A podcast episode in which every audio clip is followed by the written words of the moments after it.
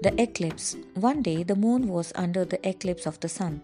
There was darkness all over the moon and she was not able to glow in the light of the sun. Many hours passed, but the darkness stayed. The moon did not like being dark. Therefore, she complained to the sun, My dearest friend, what has stopped you from shining upon me like always? Did I do something wrong? I am so dark and gloomy without your sunlight. The sun replied, I have not stopped shining upon you, dear friend. I am sure there is some other problem. The moon and the sun could not understand the reason behind the mysterious problem. Suddenly, the moon saw the planet Earth standing in between him and the sun. Angrily, the moon said to the sun, It is planet Earth standing between us. He has blocked all the light that comes to me from you. Planet Earth saw the moon angry and gave him a naughty smile.